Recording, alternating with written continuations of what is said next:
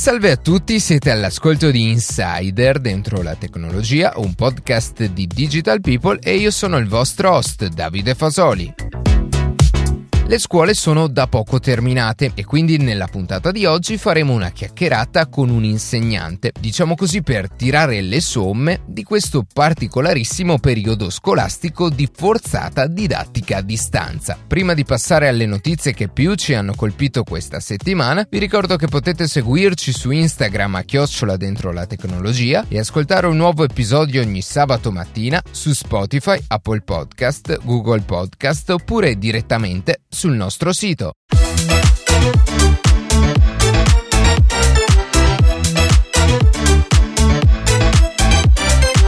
Con l'approvazione della nuova legge sulla sicurezza nazionale da parte della Cina nei confronti della regione amministrativa autonoma di Hong Kong, molte delle aziende americane, fra cui Google, Facebook e Twitter, hanno deciso per il momento di non fornire i dati dei propri utenti situati ad Hong Kong al governo cinese. La nuova legge entrata ufficialmente in vigore questo 30 giugno introduce importanti e cruciali novità soprattutto per quanto riguarda i reati e il sistema di controllo sulla popolazione della regione di Hong Kong. Di fatto, con questo nuovo procedimento, il sistema giudiziario autonomo di Hong Kong ha perso la completa indipendenza rispetto allo Stato cinese, soprattutto in tema di diritti, e per questo motivo molti dei giganti di internet americani stanno attualmente temporeggiando prima di assecondare le richieste di dati da parte di Hong Kong. A queste si è poi aggiunta anche la famosa app video cinese TikTok, che dopo l'approvazione della legge sulla sicurezza nazionale nazionale ha deciso di seguire un cammino totalmente diverso rispetto ai colossi americani, ritirando di fatto la sua app dagli store di Hong Kong e reso quella già scaricata inutilizzabile nel giro di pochi giorni.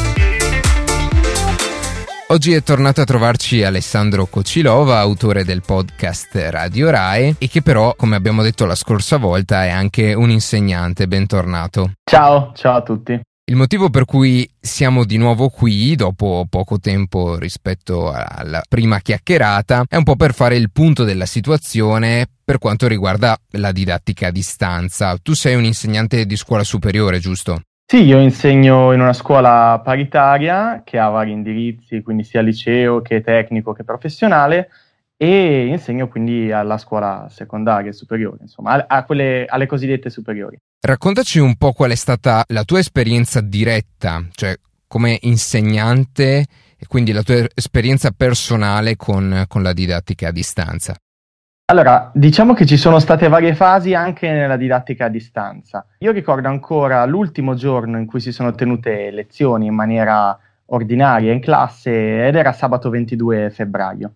Ora, io, a parte un paio di giorni in cui, beh, raccontiamo retroscena, in cui ho lavorato a mettere sul mio podcast, ho subito iniziato a preparare lezioni a distanza eh, via VoIP con eh, i miei studenti. Quindi all'inizio abbiamo iniziato a sperimentare varie piattaforme, però in quella fase non era ancora chiaro che eh, le, l'emergenza sarebbe durata così tanto. E quindi anche eh, dalla scuola stessa, dai colleghi, dal ministero, non c'era nessuna indicazione riguardo a un tipo di lezioni svolte tramite il computer, tramite internet, tramite videochiamata. E perciò è stata più come dire, una mia iniziativa personale. E col passare delle settimane, però, è andato man mano chiarendosi lo scenario, purtroppo, eh, di una pandemia e quindi eh, abbiamo dovuto iniziare a pensare seriamente che la didattica si sarebbe dovuta per forza di cose svolgere online. E quindi in quel momento, diciamo, tutte le esperienze eh, che avevo fatto con i miei studenti come dire, per mia spontanea iniziativa, beh, eh, in quel momento sono diventate veramente utili, sia a me personalmente che eh, nel condividere con, con i colleghi. Ecco. All'inizio, come dici bene, mm, sembrava più una, una, vacanza prolungata, qualche giorno in più di, di, pausa, invece con il tempo è diventato qualcosa di veramente, veramente lungo, tanto da ricoprire quasi un, un intero quadrimestre dell'anno scolastico. Se da una parte quindi tu ti sei mosso subito perché sicuramente avevi delle conoscenze, come hai visto approcciarsi i tuoi colleghi a, ehm, a questo cambiamento che appunto all'inizio era solo eh, momentaneo e sembrava quasi non necessario doversi adeguare, ma poi è diventato qualcosa di, di totalmente stabile e che forse proseguirà in qualche modo, magari non così in modo, in modo forte, ma comunque proseguirà anche per il prossimo, almeno per il prossimo anno scolastico. Sì, purtroppo è possibile che prosegua anche il prossimo anno, non sappiamo in che misura, io mi auguro di no perché mi manca proprio la classe, mi manca fisicamente stare con i miei studenti. Tornando alla tua domanda, beh, ehm, allora, sicuramente io sono stato vantaggiato da due cose. E insegno informatica, quindi sono molto pratico di tutti diciamo, gli strumenti pratici che servono per fare lezioni online e poi sono giovane e non ho figli, perché eh, certo all'inizio c'era anche questo problema per i miei colleghi. Loro stessi non avevano più gli insegnanti eh, a cui eh, avrebbero lasciato i loro figli durante le ore di lavoro e quindi si sono trovati improvvisamente nel dover badare i propri figli nelle ore lavorative. E mi sono capitate più volte, più avanti in video lezioni, eh, alcuni colleghi che pur armati eh, delle migliori intenzioni avevano bambini che scorazzavano liberi per casa e che interrompevano le, le lezioni. E a parte questi episodi divertenti, beh, eh, sicuramente il problema dell'alfabetizzazione digitale nel corpo docenti e eh, ampliando anche il discorso nel, nel, personale della pubblica amministrazione, beh, è un tema che bisogna trattare molti eh, facevano veramente fatica ad adattarsi a questo nuovo contesto, non per le difficoltà insite nella didattica a distanza, che magari tratteremo più avanti nelle prossime domande, immagino, ma proprio per la mancanza di strumenti sia hardware, quindi la mancanza di dispositivi, sia per la mancanza di competenze. In primis c'è un problema riguardo, come hai detto, alle competenze, ma dopodiché c'è anche un problema di g- gestione dei tempi, perché poi la didattica a distanza, se fatta in un luogo prestabilito, esistevano già prima delle scuole fatte a distanza, ma evidentemente gli insegnanti erano muniti di tutti gli strumenti per fare queste, queste tipologie di lezione e non le facevano di certo a casa, le facevano in, in dei luoghi adatti. Invece nel caso, nel caso di specie ehm, che ci ha portato a, ehm, a praticare eh, l'emergenza coronavirus, i docenti, oltre appunto alle competenze, si sono trovati a fare lezione in, in un luogo non adatto e nemmeno avendo a disposizione i mezzi per, per poi eh, svolgere questa tipologia di lezione. Quindi secondo te sarebbe necessario una maggiore istruzione per il corpo docente per quanto riguarda le dinamiche digitali, cioè tutto quello che riguarda poi il digitale, una maggiore conoscenza delle, delle nuove tecnologie? Sicuramente, allora a prescindere sarebbe necessaria una maggiore formazione dei docenti a tutto tondo, diciamo, perché eh, al momento un aspirante docente supera un concorso o si iscrive alle graduatorie, eh, gli viene assegnata una cattedra senza nessun tipo di formazione specifica di fatto. E eh, considerando i tempi eh, in cui viviamo, beh, eh, una formazione digitale è necessaria perché comunque Adesso magari molti si immaginano il vecchio professore eh, canuto eh, che non sa neanche, non possiede neanche uno smartphone, essere in difficoltà con la didattica a distanza, ma eh, senza fare il delatore posso dirvi che ho visto molti colleghi anche giovani in difficoltà, ecco. Quindi sicuramente bisognerebbe dare veramente ampio spazio alle risorse informatiche nel momento di formare i docenti. Oltretutto abbiamo sbandierato ai 420 che in ogni ambito questa crisi sanitaria sarebbe stata un'emergenza e un modo per poi ripensare nel profondo tutti gli ambiti della nostra vita e anche la formazione. Quindi eh, sono d'accordo, bisogna ripensare la formazione veramente a 360 gradi e eh, dobbiamo sicuramente ripartire dalle conoscenze digitali e da quello che abbiamo imparato da questa didattica a distanza nonostante magari l'abbiamo fatta male, non l'abbiamo fatta al meglio delle nostre possibilità, però dobbiamo ripartire da questo da quello che abbiamo imparato in questi mesi per ripensare la scuola dalle fondamenta. Speriamo veramente che eh, non, non venga sprecata questa occasione perché probabilmente non sarà ripetibile o se lo sarà sarà evidentemente un contesto peggiore per, per, tutti quanti. Tornando a una cosa che hai detto all'inizio, parlavi dell'aspetto umano e quindi ti faccio una domanda che eh, presuppone già più o meno una risposta. Ne ha risentito l'aspetto umano e secondo te questa cosa ha colpito in modo uguale tutti gli ordini di scuole oppure ce ne sono alcune, magari quelle di grado inferiore, che ne hanno risentito maggiormente? Ma eh, allora sicuramente la risposta è eh, sì, ha, ha, veramente colpito tantissimo questa crisi sotto l'aspetto umano e ogni grado ha avuto nel suo modo peculiare un modo diverso in cui ha colpito questo. Certo è che l'aspetto sociale è fondamentale a tutti i gradi. Ecco, immagino veramente una grossa difficoltà eh, nello svolgere una lezione alla primaria noi eh, siamo andati avanti nel programma, sicuramente eh, i miei studenti hanno imparato eh, a sviluppare applicazioni mobili oppure a svolgere equazioni differenziali.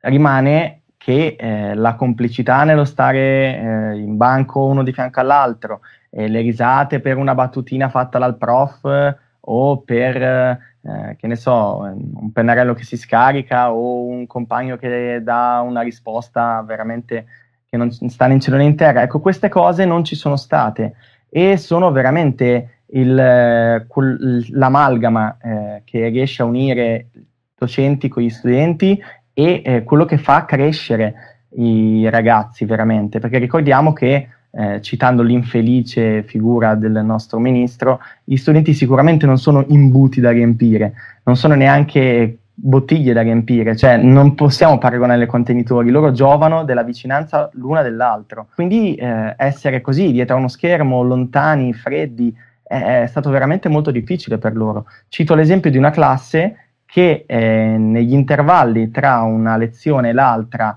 eh, in didattica a distanza si ritrovavano in chiamata tra di loro, or- auto-organizzandosi, e questo sicuramente si può fare alla secondaria, non alla primaria, per fare la ricreazione insieme. Lo so, è poco, è freddo, è distaccato ed è brutto rispetto all'intervallo in cui si mangiava i bomboloni e la Nutella insieme, però eh, sicuramente è qualcosa. Quindi si vede da questo che ai ragazzi manca anche quell'aspetto. Su questo infatti ti devo dire che io mi sono ricreduto. Prima di, di questa esperienza pensavo che una didattica a distanza potesse essere fattibile almeno per, eh, per i gradi di scuola superiore. E invece ho pensato e riflettuto che effettivamente tutti questi aspetti che vanno al di là, esulano da quella che è la, la, la semplice didattica, portano di fatto ad un'esperienza scolastica meno piena piena, ecco, e quindi sicuramente la scuola in presenza ha dei vantaggi enormi rispetto ad una scuola a distanza che potremmo quasi definire una scuola fredda e distaccata, ecco. Sì, ti cito, ti cito anche un caso, eh, molti master di secondo livello, eh, quindi post universitari, hanno avuto un grosso calo delle iscrizioni con la didattica a distanza proprio perché in questi tipi di studi eh, anche se si tratta di persone appunto eh, over 30 spesso, già laureate, la cosa importante è farsi dei contatti, le persone che si conosce, i contatti, i legami che si stringono.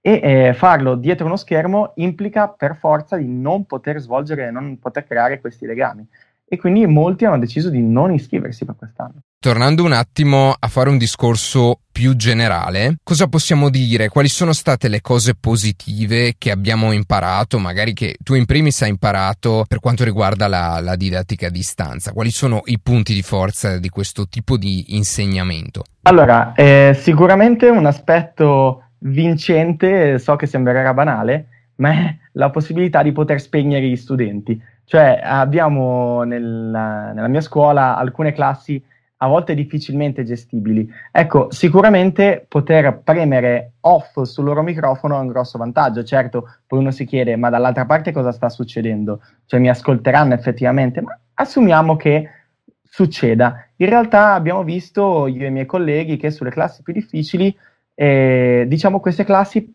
lavoravano meglio in didattica a distanza che in didattica in presenza. Poi sicuramente eh, beh, eh, facendo didattica a distanza i ragazzi sono forzati nell'apprendere eh, l'utilizzo di strumenti digitali, eh, perché noi pensiamo che appunto diamo per assunto che i nativi digitali poi siano dei draghi al computer e invece eh, mi capita ogni due per tre che i ragazzi mi scrivano nell'oggetto della mail tutto il contenuto. Sì, quindi non è, non è detta questa cosa.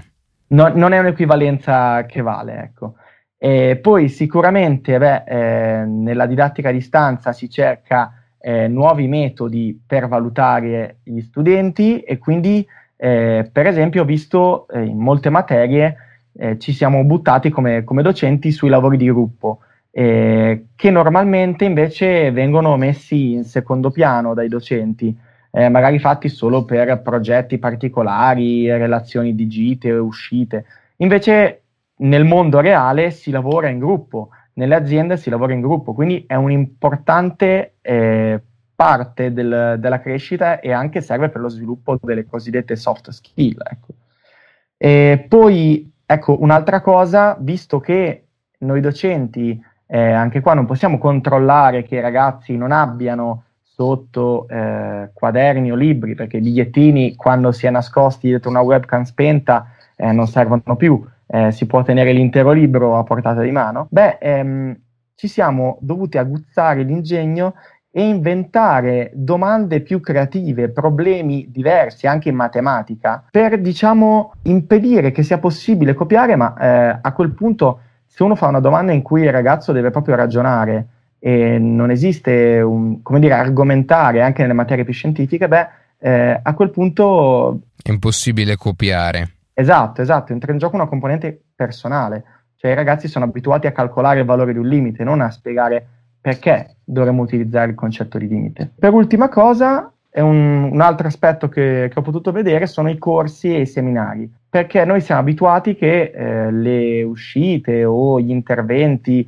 eh, di esperti, persone autorevoli in vari campi, si facciano sempre, eh, ad esempio, nell'aula magna del, della scuola. Però mh, non sempre è banale invitare, riuscire a far venire un ospite prestigioso eh, dall'esterno. E cosa si può fare con la didattica a distanza? Si può fare un seminario in cui questa persona è collegata da remoto e eh, 10, 20, 30 scuole seguono, intervengono, fanno domande in chat o in videochiamata. Questo da noi è stato fatto con eh, risultati estremamente positivi. Un altro aspetto legato a quest'ultima cosa che hai detto è quello, eh, adesso si parla di fare eh, un'educazione civica, di introdurre delle ore di educazione civica all'interno dell'orario di scuola e all'interno di, di questa materia ci sarebbero anche delle ore dedicate al, al digitale, alla conoscenza e all'utilizzo eh, degli strumenti digitali. Sì, la cosiddetta cittadinanza digitale. Però il problema alla base è che, come abbiamo detto, eh, pochissimi sono gli insegnanti che, che, conoscono, come te, che conoscono bene questa materia e quindi ci sarebbe un problema alla base, non ci sono gli insegnanti che possono erogare questa, questo insegnamento. E allora la didattica a distanza potrebbe essere utilizzato come strumento per eh, trovare una singola figura, magari a livello nazionale, che riesca a insegnare a centinaia o migliaia di, di studenti anche in diretta la stessa, la stessa materia e lo stesso corso. Abbiamo parlato ora degli aspetti positivi, ma abbiamo visto sin dall'inizio che gli aspetti negativi sono tanti e quindi vuoi provare un po' a fare una sorta di lista, cioè gli aspetti che secondo te sono critici e che fanno sì che la didattica a distanza non sia poi così, così pratica. Sicuramente non è difficile trovare anche degli aspetti negativi. Abbiamo già citato prima la mancanza di eh, rapporto umano. E legato a questo c'è sicuramente anche ehm, il fatto che un docente che non si trovi in classe con i suoi studenti fa fatica ad avere quell'occhiata, quel colpo d'occhio che gli permette di capire in un istante se sta spiegando alla giusta velocità oppure se sta andando troppo veloce su concetti difficili, viceversa se li sta tediando, eh, ripetendosi come un disco rotto su argomenti... Eh... Sì, non ha un feedback in tempo reale, ecco. Esatto, esatto, il feedback è, è fondamentale. Eh, poi eh, beh, eh, c'è il grande problema della valutazione. Allora, io dico sempre che in certi periodi dell'anno io sono una macchina che mangia cibo e produce voti. E purtroppo, come dico sempre ai miei studenti, eh, la scuola non è solo prendere eh, voti, però per come è strutturata adesso è una buona componente la valutazione e valutare usando la didattica a distanza beh, è molto molto complesso perché in un'interrogazione ci può essere veramente eh, un'infinità di modi per copiare o per avere suggerimenti, eh, in, un, in, una verifica scritta non ne parliamo, per i docenti è molto difficile come dire, verificare l'autenticità di un elaborato anche eh, assegnato a casa, quindi eh, si gioca tutto un po' sulla, sulla buona fede. Ho colleghi che interrogano facendo tenere ai ragazzi gli occhi bendati o le mani sugli occhi. Ecco, io non mi sono mai spinto tanto perché non penso che gli studenti siano prigionieri di Guantanamo e che si meritino trattamenti simili, anche se loro stessi hanno confessato di eh, avercela fatta sotto il naso più volte. Ecco. Quindi quello della valutazione è un grosso interrogativo da porsi. Anche qua, secondo me, un, lo si potrebbe, come dire, togliere completamente, cioè risolvere completamente ripensando dalle fondamenta la scuola.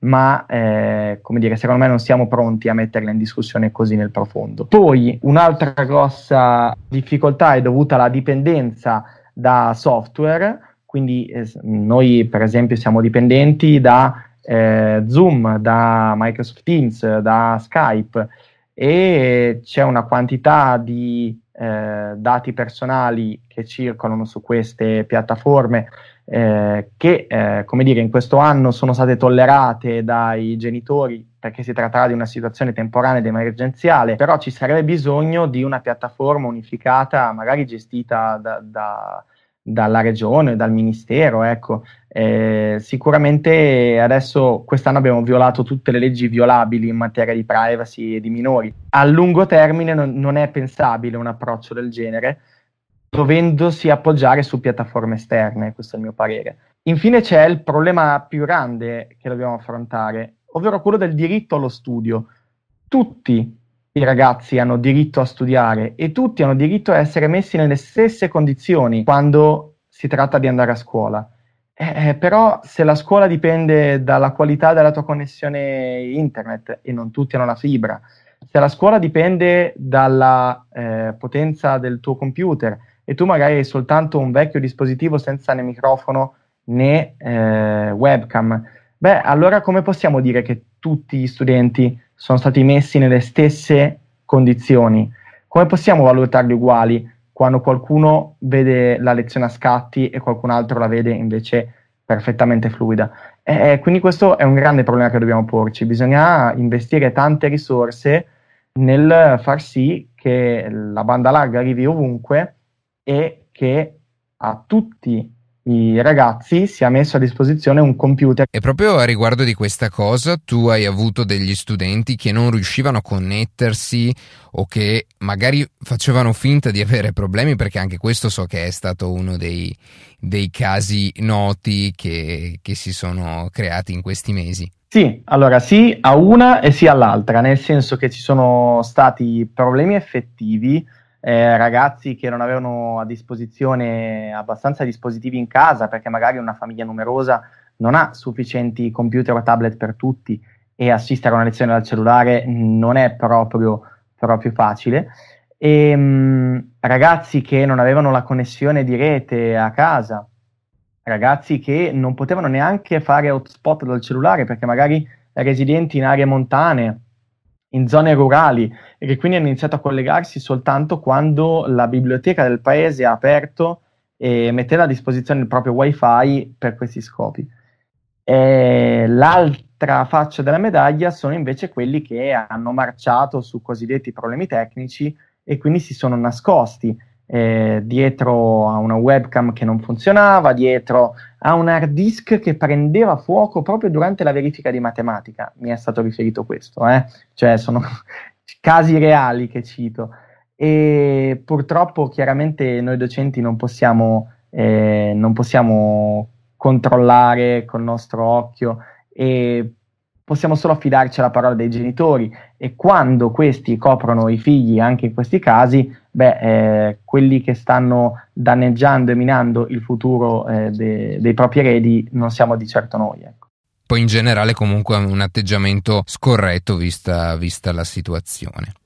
Va bene, grazie Alessandro per questo tuo secondo intervento e speriamo che questa chiacchierata possa essere stata d'aiuto per qualcuno che voleva capirci un po' meglio da esterno magari per quanto riguarda il mondo della didattica a distanza che abbiamo vissuto, questa esperienza che abbiamo vissuto negli ultimi mesi e invito chi ci sta ascoltando ad ascoltare l'ultima puntata o, o, o comunque la puntata che riguarda la scuola di, eh, del tuo podcast Radio Rae perché l'ho trovata molto interessante e molto divertente. Ciao e grazie per avermi ospitato. Vi aspetto ascoltatori a sentire l'episodio 7, il RAE, ovvero il dispositivo elettronico di ritratto, è proprio una tavoletta grafica ed è quella che ho usato per fare lezioni in questi mesi.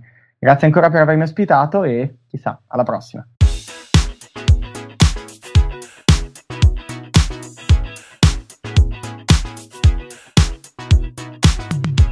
Così si conclude questa puntata di Insider dentro la tecnologia. Io ringrazio come sempre la redazione che ogni sabato mattina ci permette di pubblicare un nuovo episodio. Per qualsiasi tipo di domanda o suggerimento scriveteci a redazione chiocciola dentro la tecnologia.it, seguiteci su Instagram a chiocciola dentro la tecnologia dove durante la settimana pubblichiamo notizie e approfondimenti. In qualsiasi caso nella descrizione della puntata troverete tutti i nostri social. Se trovate interessante il podcast condividetelo che per noi è un ottimo modo per crescere e non dimenticate di farci pubblicità. Noi ci sentiamo la settimana prossima.